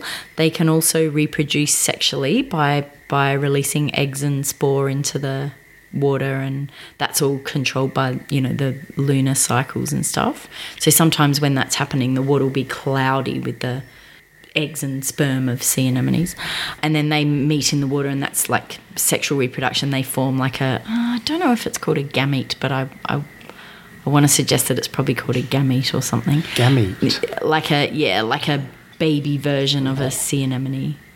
And then that finds somewhere to lodge and that grows. But the other thing they can do is an adult sea anemone, if it's like, you know, feeling a little bit under the weather or, you know, and you see this if your tank's looking a little bit down on its luck. Um, the sea anemones will look a little bit sick and a little bit, you know, ugh. and um, then you do a water change and they just kind of, they sort of revert back to kind of like a juvenile sea anemone and then suddenly do a water change and they like perk up and they are suddenly big again. Like so they can they can kind of regenerate themselves in a number of different ways, none of which involves actual penetration. So they have sexual reproduction, asexual reproduction, and all kinds of weird kind of regenerative. So both of their ways of mating. Oh, was there a third one you're going to say? Oh, well, just like ongoing regeneration. So we think that Okay. um, the closest animal to achieving immortality is probably a sea anemone or a jellyfish, unless of course they get eaten by a turtle, or Hmm. you know, then then I guess they're It's so much like a plant, isn't it? It's almost like Yeah, analogous to yep. windborne pollination, the way that they just Yeah. spread their eggs and sperm Yeah. into the water. There's a few things like um, recently you sent me a photo. I think it was you of the planarian. Yeah. Yeah, so planarians, which are um, essentially a flatworm, yeah, they can reproduce just by like. So if you keep one in a tank or whatever, and it's got to be moist, like they love moisture, and then you'll like have one, right? And then you lift up the log one day, and there'll be like one big one and a couple of little ones, and those little ones have been produced by the big one just leaving a piece of itself behind. It's so weird. That's isn't it? That's so weird. And they can also reproduce sexually, but they can just, you know, bud off. Bud Mm, Yeah, off. if you chop one into three sections, you'll end up with three. I don't think it works if you chop them. I've heard it does. I've heard it does. Okay, I, don't try that at home. Don't listen to your uncle Adrian. Don't go, don't go chopping it. No, do it. Yeah. We it need doesn't. It doesn't. It doesn't work for worms. I know. Um, when I was in primary school, someone told me that you could, you know, you could cut a worm into pieces and you would get lots of worms, but you don't. It works with snakes. If you chop a snake in half, you get two, you do. You get two snakes, don't you, Steve? You do. Yeah. Only one of them's dead. Both of them are dead. one You of them get is dead, Chris. How did you get that? Depends on where you, You chop get two it. snakes and they're both dead. Um, yeah, but so worms are another interesting one. Worms and slugs and snails. When you say worms, there's there's several groups that we commonly call worms. Yeah, You mean like the earthworm? yeah, the group? earthworms, the annelid Yeah, not worms. the They're tapeworms or the flatworms or the. oh well, yeah, them too. They're pretty interesting. Okay. But um, but the annelid worms are pretty interesting because they um, they're hermaphrodites. So, and that's the other thing that you know, if you're talking about queer sex of bugs and slugs, the- They've the- taken it to the next level. Yeah, the the notion that you have to have a male and a female and you have to have this dichotomous gender, that's very old school. Because the slugs and the snails and the worms and the oh well, was going to say cuttlefish, but they're s- snails technically as well. So, um, yeah, they they don't um, or cuttlefish do have males and females, but I'll get onto them in a minute. Um, they're the drag queens of the ocean, but um, Looking forward to it. yeah. Stay tuned. but the but the the slugs and the snails Yeah. that so and the earthworms they're hermaphrodites right so they don't have gender the vast majority of them there's a, a couple that do but the vast majority of species of slugs and snails do not have dichotomous genders so they don't have males and females they're hermaphrodites and people go oh so they're male and female which is i guess kind of right but they're not male and female they're hermaphrodites so it's a third gender. Um, they both have a penis. They both have ovaries. They reproduce again, very S and M sort of, you know, sadomasochist almost. So when a snail, people might have seen this actually. When a snail is a virgin, um, an older snail who's not a virgin will come along and produce this thing called a love dart and will stab the virgin snail kind of in the neck with this love dart. Now that sounds all very ooh kinky. Oh, is this a, is this a podcast that we're going to have to actually look up what you're saying now to make sure that you're not winding us up? I'm not winding you up. I've got a photo of it. Um, I trust you, Love Chris. that. I've, ta- I've taken a photo of just garden snails, like actually with the love dart in their neck, and um, and not only that, but the photo I took also showed that the love dart is attached. Do you remember in the olden days? When you had a phone in the kitchen that had a cradle with a cord, Sure and it was like a you know roundy The round go roundy cord, cable that yeah, had A really long one, so I You could could do walk dishes round the whole talk. house. Yeah. yeah. Um, so so they the the love dart. No, is- I can't remember that, Chris. It's actually attached to the snail that produces it via this kind of like clear um, string like thing that looks a little bit Twirly. like the yeah twirly thing from your phone. And um and it's almost like that love dart kind of programs the virgin snail's hard drive. That's the only way i can describe it. Um, it's clear, clearly clearly my work wasn't involved in snails. Um, but i've seen it happen and it's really really cool. Except that about 50% of the virgin snails that are darted um, don't survive that. So it's quite brutal. Um, but if they do survive it, then they can go on to reproduce and, um, you know, dart other snails if they want. So, so they, they don't all mate like that. Sometimes mating is just, you know, um, sometimes you would have seen this. Have you ever found two snails that are joined together and there's like a white, it's like a white rope thing that, you know. I've yeah, seen so- footage of it. Yeah.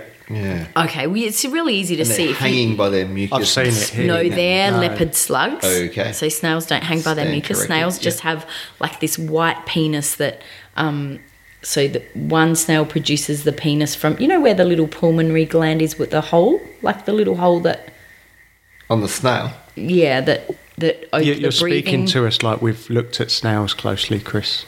Everyone's seen this. Everyone has seen the little hole on the side of the neck of a snail. Adrian? I think I think maybe it's been pointed out to me. I haven't. I feel like it has. and they breathe through it and they poo through it and they Really? their penis Really? comes out of it. So Ah. yeah, so so that they you you'll see them sometimes joined with you know there'll be a penis in one and a penis in the other one. So they've both got a penis and they've both got ovaries. So they technically they can both go away and lay eggs. Although And so wrap that where their neck is. I mean, for the listeners that didn't keep Yeah. pointing to your neck the whole time, they have a penis come out of their neck and they poo through their neck hole. I never knew that. Their Yeah. penis I've seen that. hole. I've seen them linked up. Yeah, and if Yeah, you I've sort absolutely of, seen sort that, of but I've don't pull never them looked. apart because you know that wouldn't be fair. But y- if you look, you can see it's like a white, these Mm, yeah. two white Yep. ropey things. Yeah, so that's their penis. That's different from the love dart situation. But yeah, What's the love dart doing? Is that you say that's just yeah, I think it programming just the- programs the their hard drive. I other think one? it. Is that yeah. saying like you're a virgin? Doof, the love dart. Now you know what we know, and Yeah, I think so. fruit, and Get out I, to be honest, I don't really know. it. That's Does anyone know? Has anyone ever been a snail? Um, I reckon Michael O'Shea would know. He's like the snail guy. He's the snail guy. I think that's his name. Do you know what word I learnt tonight? Hedonistic. Hedonistic. Hedonistic. You learnt that word. Yeah, Chris said it a couple of Yeah, I've, times. I've heard and I that word thought, so many I don't know times. what it means. There used to be a rave called hedonistic. That's really? why I know. it. See, Yeah. I, don't, I, don't I think I- you are hedonistic. I I, think can't you believe must be you don't know that word. I didn't know that word, but it means Wow. engaged in the pursuit of pleasure, Yeah. sensually self-indulged. We used to supply the sound system to a rave. The organisers were called hedonistic. That's a great name for a rave. Mm. There you go. Yeah. Still so back to insects. whatever. No, it's an insect, Steve. Oh, sorry. Gastropods. But um, yeah. So All right, Chris. so that's that's what they do. And Earthworms, it- yeah, they don't dart each other, but they they do sort of do this like you know beautiful love knot thing where they you know t- t- twist and tie each other into literally into a bit of a love knot, and then they both snails have like a it, it's like a saddle, and it, uh, it's like you would have seen it's like a collar you know, when you sorry snails, worms. When you look at a worm, They you got that can collar. see there's like Yeah, a yeah, collar yeah. Mm-hmm. on the worm. So all of their reproductive bits are under that collar, and when they reproduce, they kind of like twist together, and those two collars sort of like roll together, and they roll down each worm, and then pop off the end, and that's the egg. So those collars are not fixed. No. Wow. But they don't come completely off. Yeah, the egg, like an egg, ends up. That's kind of like the collar sort of rolls down the worm, and then bang, there's the egg. Oh, it comes completely off. Um, no, the, I think the collar stays, but the egg sort of comes out of it. Well, that's a good question. Everybody, I want you to go home and look at your earthworms.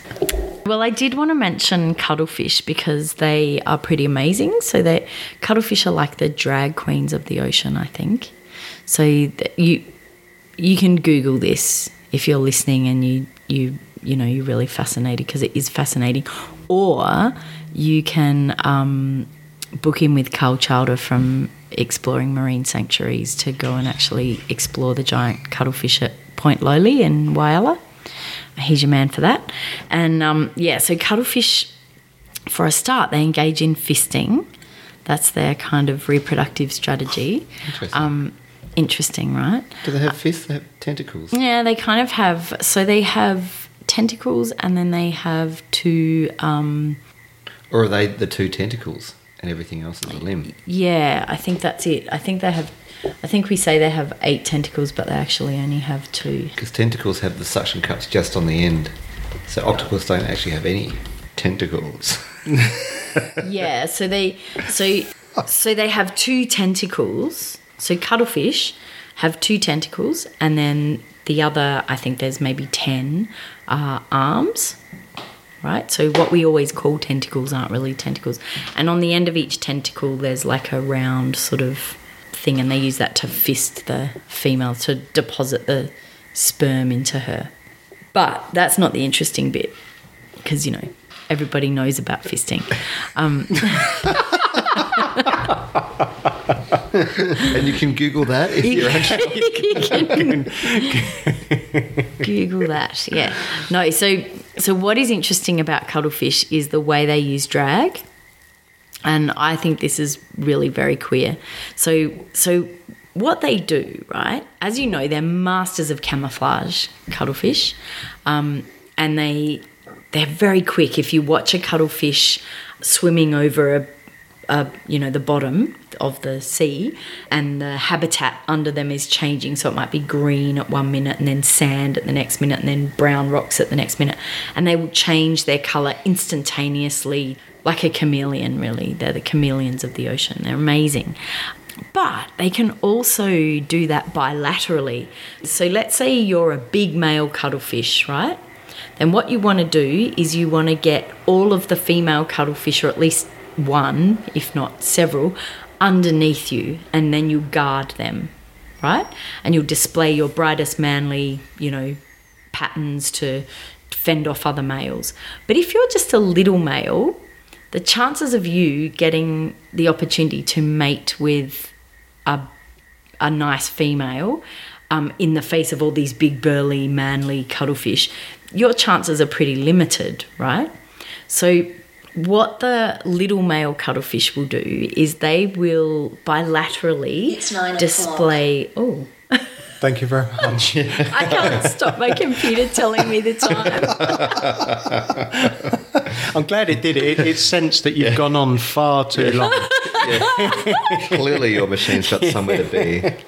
So yeah, so what they do is they display very submissive female colours to the male cuttlefish, right? So that he thinks that they're a defenseless female in need of his shelter and protection. But they will display male colours to the female cuttlefish on the other side. And what that means is that the male cuttlefish will then um, allow that small male to um, enter his fold and he will sit over that male and protect it because he thinks it's a female. But as soon as that male cuttlefish is underneath him, where the other female is, he will mate with the female that the Mm. male has been um, protecting. That's fascinating, isn't it? And the girls get the big dominant male genes and the sneaky male genes too. Well, they yeah, I don't know. Um, I don't know how many times cuttlefish mate, but I know the males don't get to mate too many times before they die. Like they, they're, they're pretty. You know, that's the whole point of them. They have a pretty short life cycle. They It's a small window that you get to go and watch them, isn't it? Yeah, and, and they only live for, I don't know if every species only lives for a year, or if their cycle is 12 months or 18 months or what it is. I'm not, I'm, I'm not that intimate with the, the ins and outs of what- cuttlefish, what- but so their life cycle isn't that long at all. no, I think it's only like, you know, for most species, it's like one year or two years, and How then do they, they grow that rapidly? And then they, are big. mate. Yeah, then they mate and they die. They're like antechinus. Mm. Yeah, they, they don't, don't do a lot. So they're a marsupial.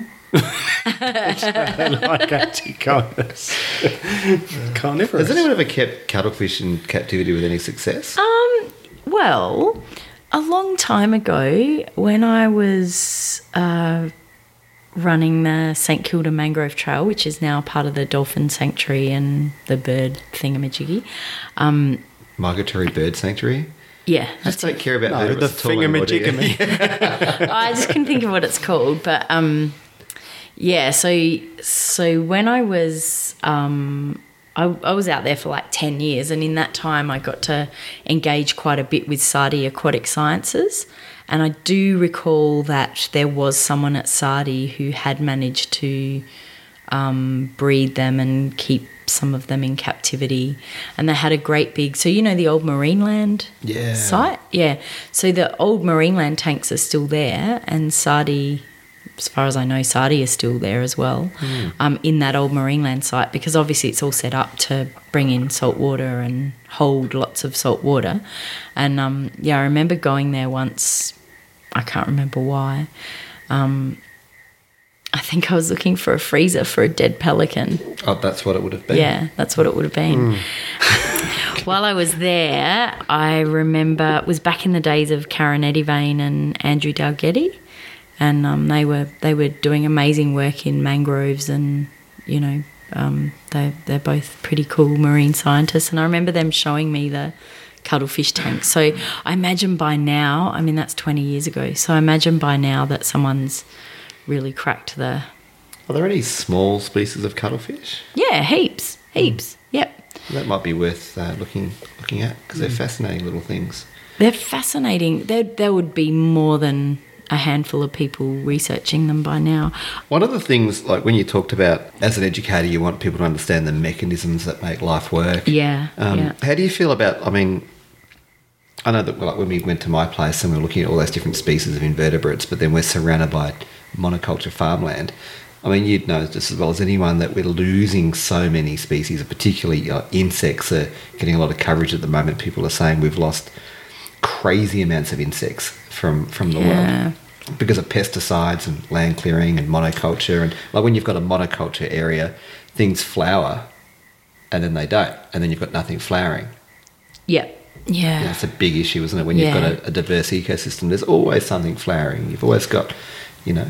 Well, I um, read something interesting habitat. the other day too about light pollution and the impact of light pollution on invertebrates. That that kind of makes sense to me. I'd like to see a bit more data before I'd be willing to march in the streets, but yeah, that that kind of makes a lot of sense to me. The idea that for a lot of inverts, their um, world is completely befuddled by all of these lights that we turn on all the time. So you know, in and, and you see it straight away. If you go out into the middle of nowhere and you shine a light, insects just come from every direction. Um, I mean, that's why we use light sheets to um, attract certain species of insects. It's not just moths that are attracted to light. It's, I reckon, it would be at least half the insects on the planet are attracted to light. And you guys had different frequency lights yeah, to, yeah, to attract yeah. different so species. different white lights and UV lights and yeah, but um, but any light will attract insects. As as you would know, you'd have nights up here. If you've got your backlights on, they would just be crawling with Yeah, we have that all back kinds window of stuff. um, with moths. A lot of moths on that back window if we if we turn a light on. Yeah. Um, but like every uh, like it was two weeks ago, we had swarms of termites. Just absolutely cover Mm. Yeah. that back window and our netting and everything. Just swarms of termites. we saw that too because we every were. year we get it. that was a that was a Friday night, and um, Oh, we yeah, were- yeah, it was. Yeah. Yep. And we were down at um, Bowden in this big old building and they were all inside. And I was really excited because I thought they were ants. So I collected a whole heap of them, but then I, on closer inspection, they were termites. Termites. Yeah. Um, which have been reclassified in the cockroaches, Huh? What? termites. They're in the same group as clock. Yeah, so they they were originally classified in the in the ants, Like Hymenoptera, Hymenoptera, but now they're um, classified in Blattodea, Blattodea. Wow. which is cockroaches. Which makes sense because you know cockroaches recycle wood. It's what termites do. So yeah, Wow. yeah. Mark Hoore is your man for that. Wow, That's it. He's the one who actually told me that. Wow. Um, yeah, so there you go. But they've got a really interesting sex life. You know, they, they have a social hierarchy like like ants do, where they have a queen, and um, you know, and that queen is controlling who gets to be a female, who gets to be a male, who you, you know. So like all of those worker ants are generally um, underdeveloped females. So, and then the queen will produce a certain number of males who then get to, you know, mate with the new queen. So not not with her because she's already mated, but um, you know, when the new queens are produced and they go on their nuptial flight, which is what those termites I was going to say, what, Yeah. what, why, are, why is it that once a year, at certain times a year, we get those swarms of termites? Yeah, so that's a nuptial flight, and that that's triggered by um, humidity. And like that night was quite moist. It was raining a little bit. It was still perfect weather for a nuptial flight, and um, and of course, all those termites are light attracted. So um, you would have found that what they were doing was swarming around your lights. And so the theory is that for things that are light attracted, let's say they're on their nuptial flight and they're um, what they're trying to do is reproduce and you know it's a, like an orgy i suppose. There's lots of insects employ that strategy.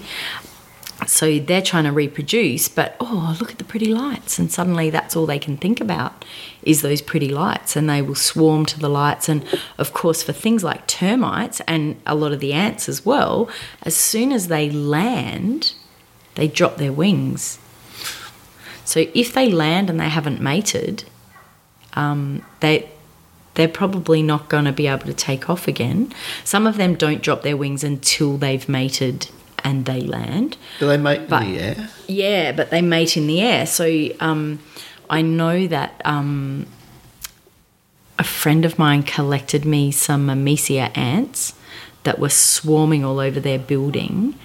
And generally speaking, once they come to land, they will have, it's because they've mated and they'll drop their wings and then they'll go and start their own colony. They'll start laying eggs and they'll produce workers, and then those workers will, you know, do their job. And before you know it, you've got an ant colony.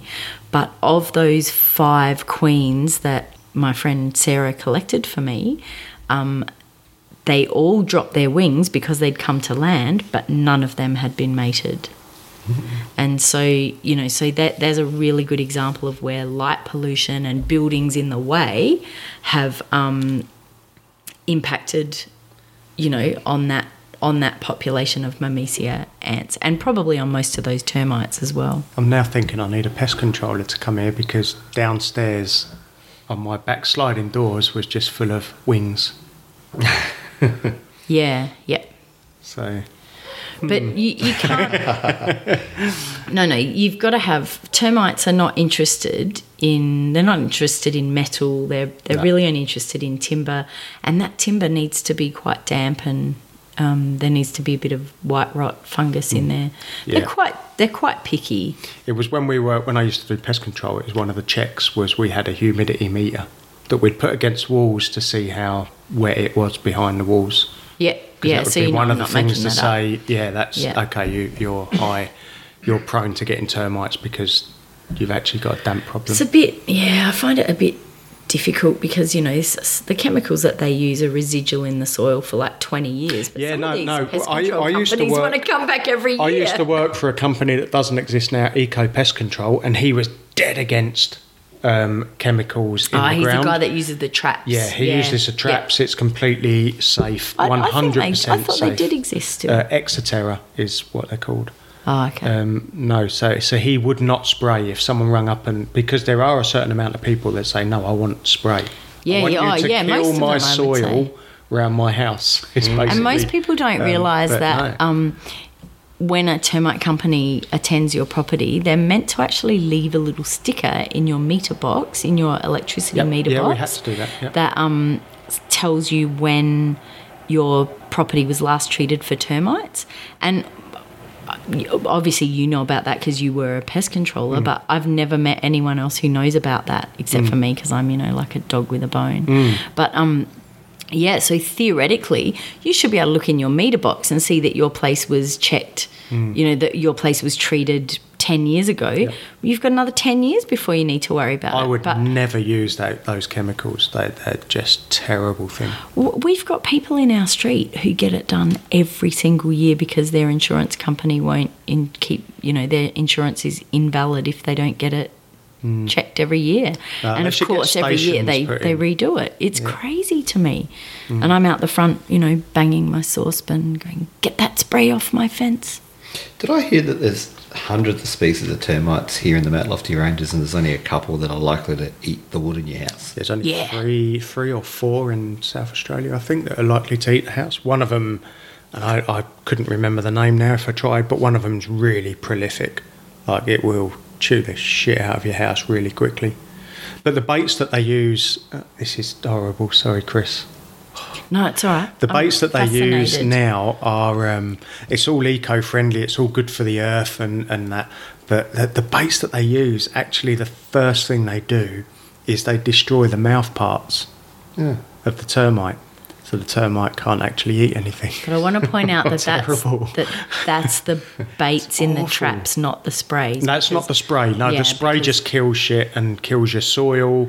Yeah, um, it and- kills and everything. and it does the same Yeah, thing to vertebrates as it does to invertebrates. It's horrible. And I just want to say, if you're like me, there's not that many people like me to be fair, but um, I always, whenever one of my neighbours is getting that done, because I'm, you know, I am like a dog with a bone, I um, ring the company and I insist that they email me their um, The data sheets. data safety handling manual sheet because legally they have to. If you Yeah. ask for it, they have Yeah. to. Well- and seriously, when you read it, when you read what they're Oh, spraying, terrible. you just Like, go, "Oh there my was the God. odd there was the odd job where we used to have to um, pump powder up in the roof spaces because Gavin was very much against using stuff that environmentally did any damage. Yeah. he was a great guy, um, but every now and then we'd have to pump something just to make a quick impact, and I would have to go home and shower after because my whole face would just be burning yeah." from those chemicals. So you, you imagine what they are actually doing. Um, yeah, I used to have a reaction to them. It's part of the reason why I stopped. That's unreal, isn't it? Mm. So we don't know why invertebrates are attracted to light, do we? Do we? Do we know that? I can speak for myself. I don't. Well, like moths, moths coming out at night and then going straight to the nearest light. Come out during the day. if, if you get that into it, yeah. Come out But it's the not down to that, is it? It's what what are they following, Chris? Oh, that's a really good question. Thank isn't you. it? It's it's because they, and then maybe there's more than one reason. Hmm. But as I understand it, it's because they actually navigate using the moon, and so they think your lights are the moon. That's basically. So it's it's got a word. It's called um, transverse orientation. So they navigate by flying at a constant angle that's relative to a distant light source, in this case, the moon. Um, but if there's a man made light, then the angle to the light source changes as the moth flies by, and that messes up their whole orientation. So we're literally messing with the moths when we put a light on. Yeah, yeah, totally, totally messing with them.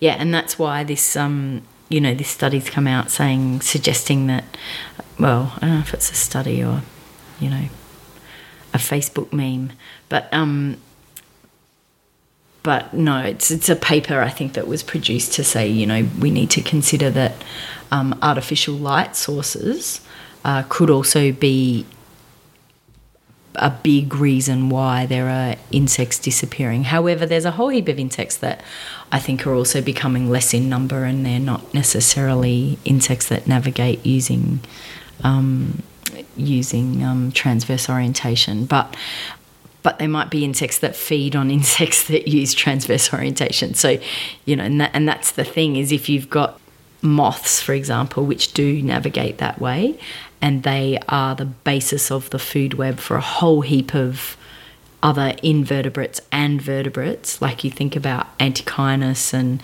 you know all of those little dunnarts, all of those little dasyurids and things that um, eat, you know, bugs. Then Ge- geckos. yeah, then and geckos, yeah, for sure. Geckos almost exist on moths, don't they? Um, so those sort of things are going to be heavily impacted by any huge reduction in the biomass of species that do use that transverse orientation. It'd be fantastic to have a light curfews, even just as a trial period, Yeah, 'cause certain people- times of the year. There's so many people that wouldn't have a clue what we're really talking about, and until and, and I wouldn't. I've coming from England and then staying in cities for the whole of my life. But then we like we, we was out in Alice Springs, mm. and you look up, and Yeah. it's just astonishing I mean, when you actually Yeah. see that sky. That's up there Oh, above yeah. every city in the world. Yeah, that's right. But you just can't, Yeah. you can't stand in Adelaide or even really where we are now and look up and see that as clearly as if you go somewhere where there is Mm. no light pollution. Well, Rex made a really good point. We had Rex Neindorf from Alice Springs Mm. um, on the show, and he, he talked about we, we, we talk about the benefits of being around nature and looking into wilderness and trees and things, and it's no different looking up at the sky,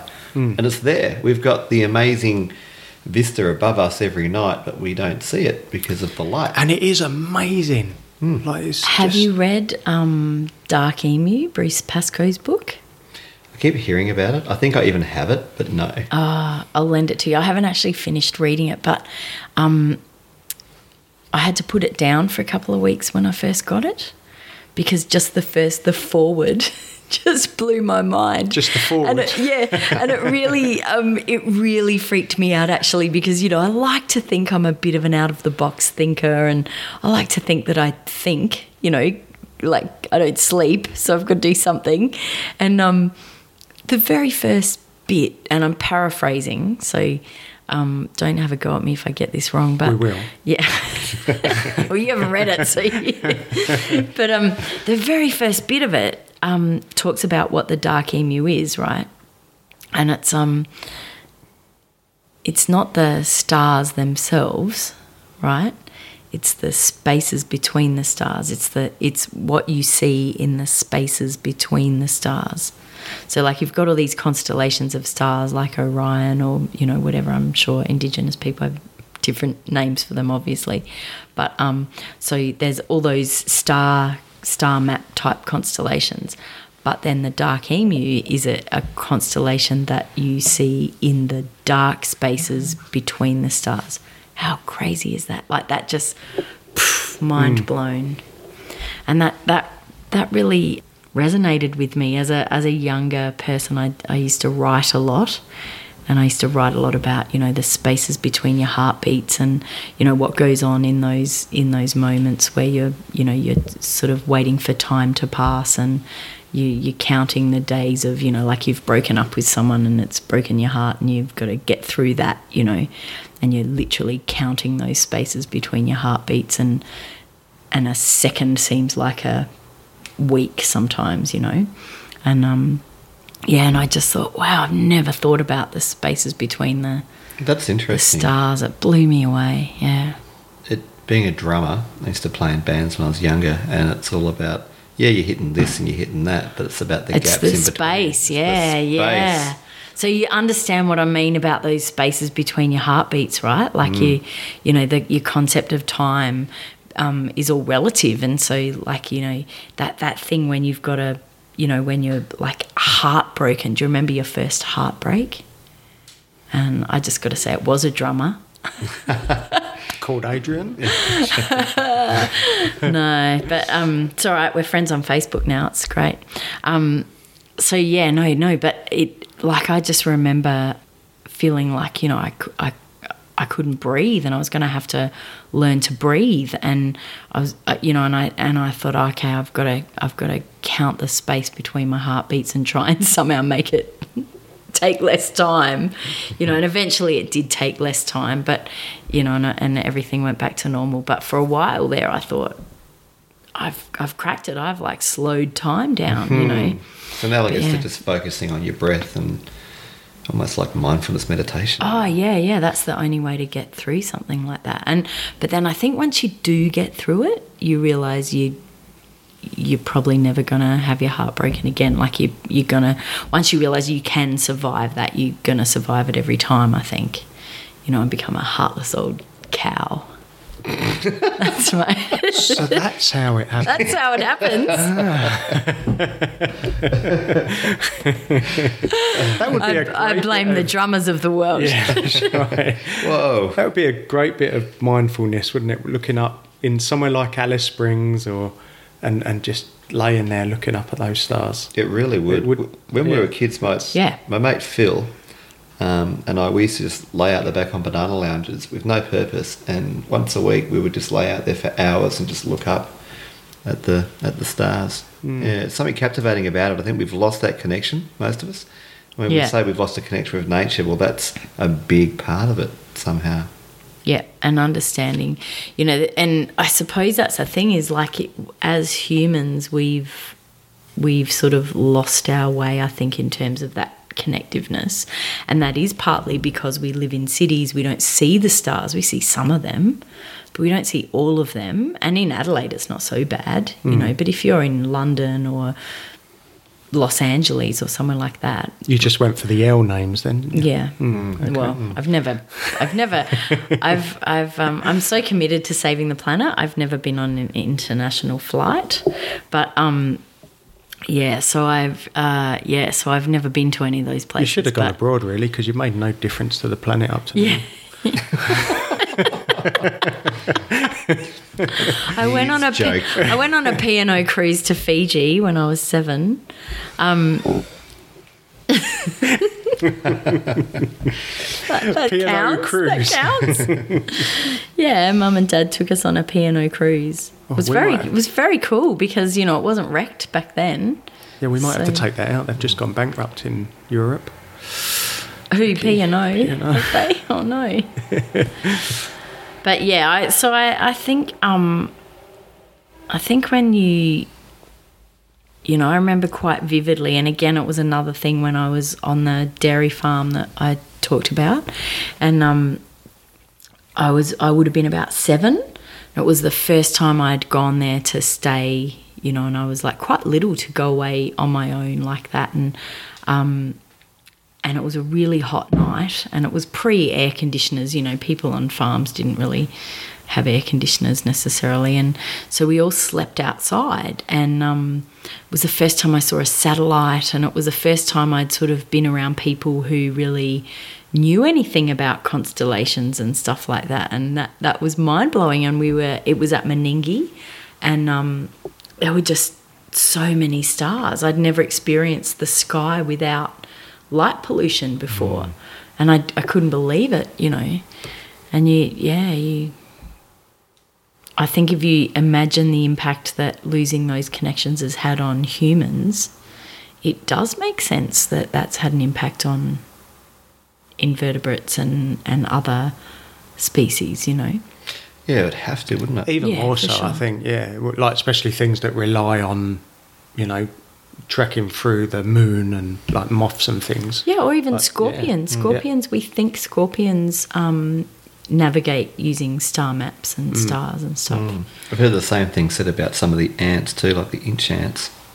Yeah, I wouldn't surprise me at all. And these are all quite like the, the, beginnings of that food chain uh, of everything as well. So you start messing up with a lot of those small things, it's it's going to have that bigger picture thing, isn't it?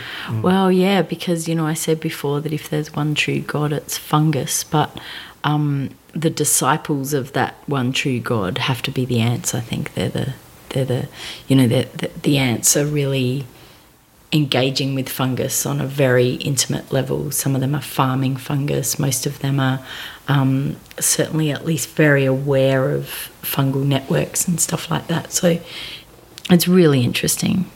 The biggest life form on the planet is a fungus. I hope they do a better Yeah. job of saving the planet than what we did when they take over. No ants. Oh, ants. Ants, yeah. Yeah. they can't make it worse. Yeah. I think they are masters of the universe. Will they have healthcare? Won't need it. Do we vote for ants? Yeah, so there's some so some other very cool ways of you know we've talked about things that just bud off a bit of themselves and grow a new thing, and a really good example of that is sea stars. So sea stars can reproduce just by breaking off an arm, and then you know that arm can regrow under certain circumstances. So they're what people sometimes call starfish. what people incorrectly call Yeah. starfish, yeah. or if you like, echinoderms, that's their phylum, I think.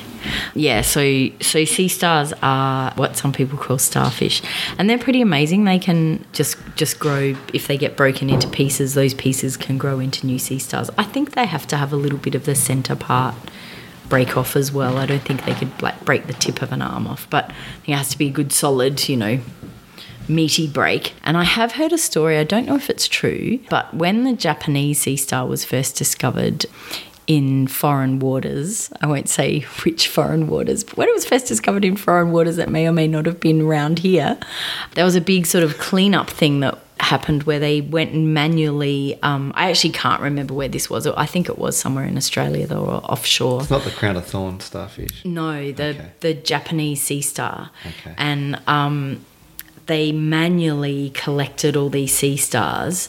Then they ground them up. You know, went we'll fix you sea stars, and they they released all of that back into the water. And of course, what happened was like a gazillion more sea stars grew, and became a bit of an issue. So yeah, that's just something I heard. But um, yeah, so that's an interesting. I hope that's true.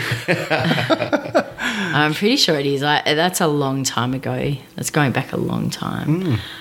Regeneration of a complete being from a limb Yeah, or an offcut. yeah, That's insane. yeah. I, well, I mean, I guess that's what the planarians do, but yeah, it is pretty crazy, isn't it? So the other thing I want to talk about in terms of you know very queer sort of goings on is that there are quite a lot of mostly insects or mostly arthropods. So things with an exoskeleton, not necessarily insects, because I've seen yabbies and things like that exhibit this, but there's something called gynandromorphism, which is when you have an animal that is bilaterally female on one side and male on the other side. Or sometimes it can be mosaic gynandromorphism where they have, you know, so if it was a butterfly, the top left wing would be female, the bottom right wing would be female, and the, the top right wing would be male, and the bottom left wing would be male. And if, if you Google that, gynandromorphs, they're really pretty cool to look at. So, you know, and, and in terms of like invertebrate collectors, like specimen collectors, that's often like the holy grail of insect specimens is a gynandromorph where you've got, you know, female, completely female representation on one side and then completely male on the other side. That's that's pretty cool. That that happens very commonly in butterflies, but I've seen it in stick insects. I've seen it in crustaceans. I've seen it in katydids. Um, Why would that happen? Because they're intersex. So because they're because they have both male and female genetic material, hmm. like chromosomes. Crazy though. Hmm. Yeah, so if you get a gynandromorph, I've never bred one, but they're you know they're worth a lot of money as specimens. I know Jack Hasenpusch from the Australian Insect Farm bred a gynandromorph Phyllium monteithi. So I hate to think what that would be Wow. Worth. Yeah, because that's a That's rare enough specimen insect. anyway. Yeah, that's the true Phyllium, leaf yeah. insect. And probably the last thing I want to talk about are aphids. Because I've just been on a bit of a mission with aphids because um, I feed them to lots of things. And when they're abundant, they're really abundant. And it's really interesting to look at aphids and kind of go, wow, how did you go from like two aphids to 2,000 aphids in only a couple of days? And that's because a, a female aphid, so they have two kind of sections to their life cycle, I guess. And uh, one is where the female aphid reproduces parthenogenetically and um, just reproduce female, you know, clones of herself. But those female clones of her of her will already be pregnant with their babies, and those babies are already pregnant with their babies. What? Whilst, oh wow. Yeah, so when she gives birth, she's giving birth to an already pregnant female whose babies are already pregnant as well. So she's almost a great great grandmother. Yeah, so she's giving birth to her great great grandchildren as she as she speaks, and um yeah, and so they very very quickly build up their numbers, and then suddenly something weird happens, and they then start giving birth to males, which is just freaky because theoretically you shouldn't be able That to do that if you're parthenogenetic. Um, but then at some point something changes and she then becomes a sexual reproducer where she mates with males and reproduces sexually so that then she can lay eggs and those eggs then overwinter and become the next generation. How freaky is that? That's really really freaky. Do they seem to know when they need to switch to males? I think it's Or it's triggered just by it's a seasonal trigger. So it's like something to do with, you know, So they're probably just sick of all the females talking.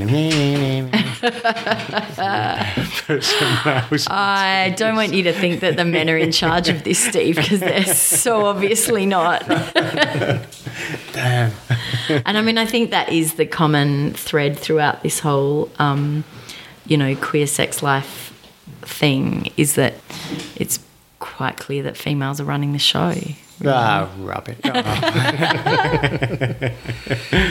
Well, nature finds But a way. every now and then they need to produce some males. Um, there is one insect whose uh, sperm are actually bigger than the female that it impregnates. I thought we were finished then. Yeah, it's a fruit fly anyway, one of the Drosophilas, which um, I breed to feed to my praying mantises. Anyway, its Typical. its sperm is six centimeters long, and that is twenty times longer than the actual animal. That seems a little bit excessive. Does doesn't it? Yeah. It's a in a coil though. So if if that was a man, right, that would be the equivalent of a man having sperm as long as two tennis courts. Some beetles also, like you know, we've talked a bit about um, sadomasochism. Have we? Well, I haven't used that word, but you know, there are there are there's all kinds of S and M going on in the bug world. There's you know we talked about snails producing their love dart to stab each other, but there are there are all kinds of freaky stabbings that go on. And often, like you know, they're they're like literally a stab in the dark. So if you get stabbed in the right place, you'll be impregnated, and if you get stabbed in the wrong place, you'll die. There are beetles who have like so you would be familiar with this because you guys breed reptiles. So you know a reptile has a hemipene, and that hemipene has like hardcore like Barbie things on the end of it to Hold them in. hold them in.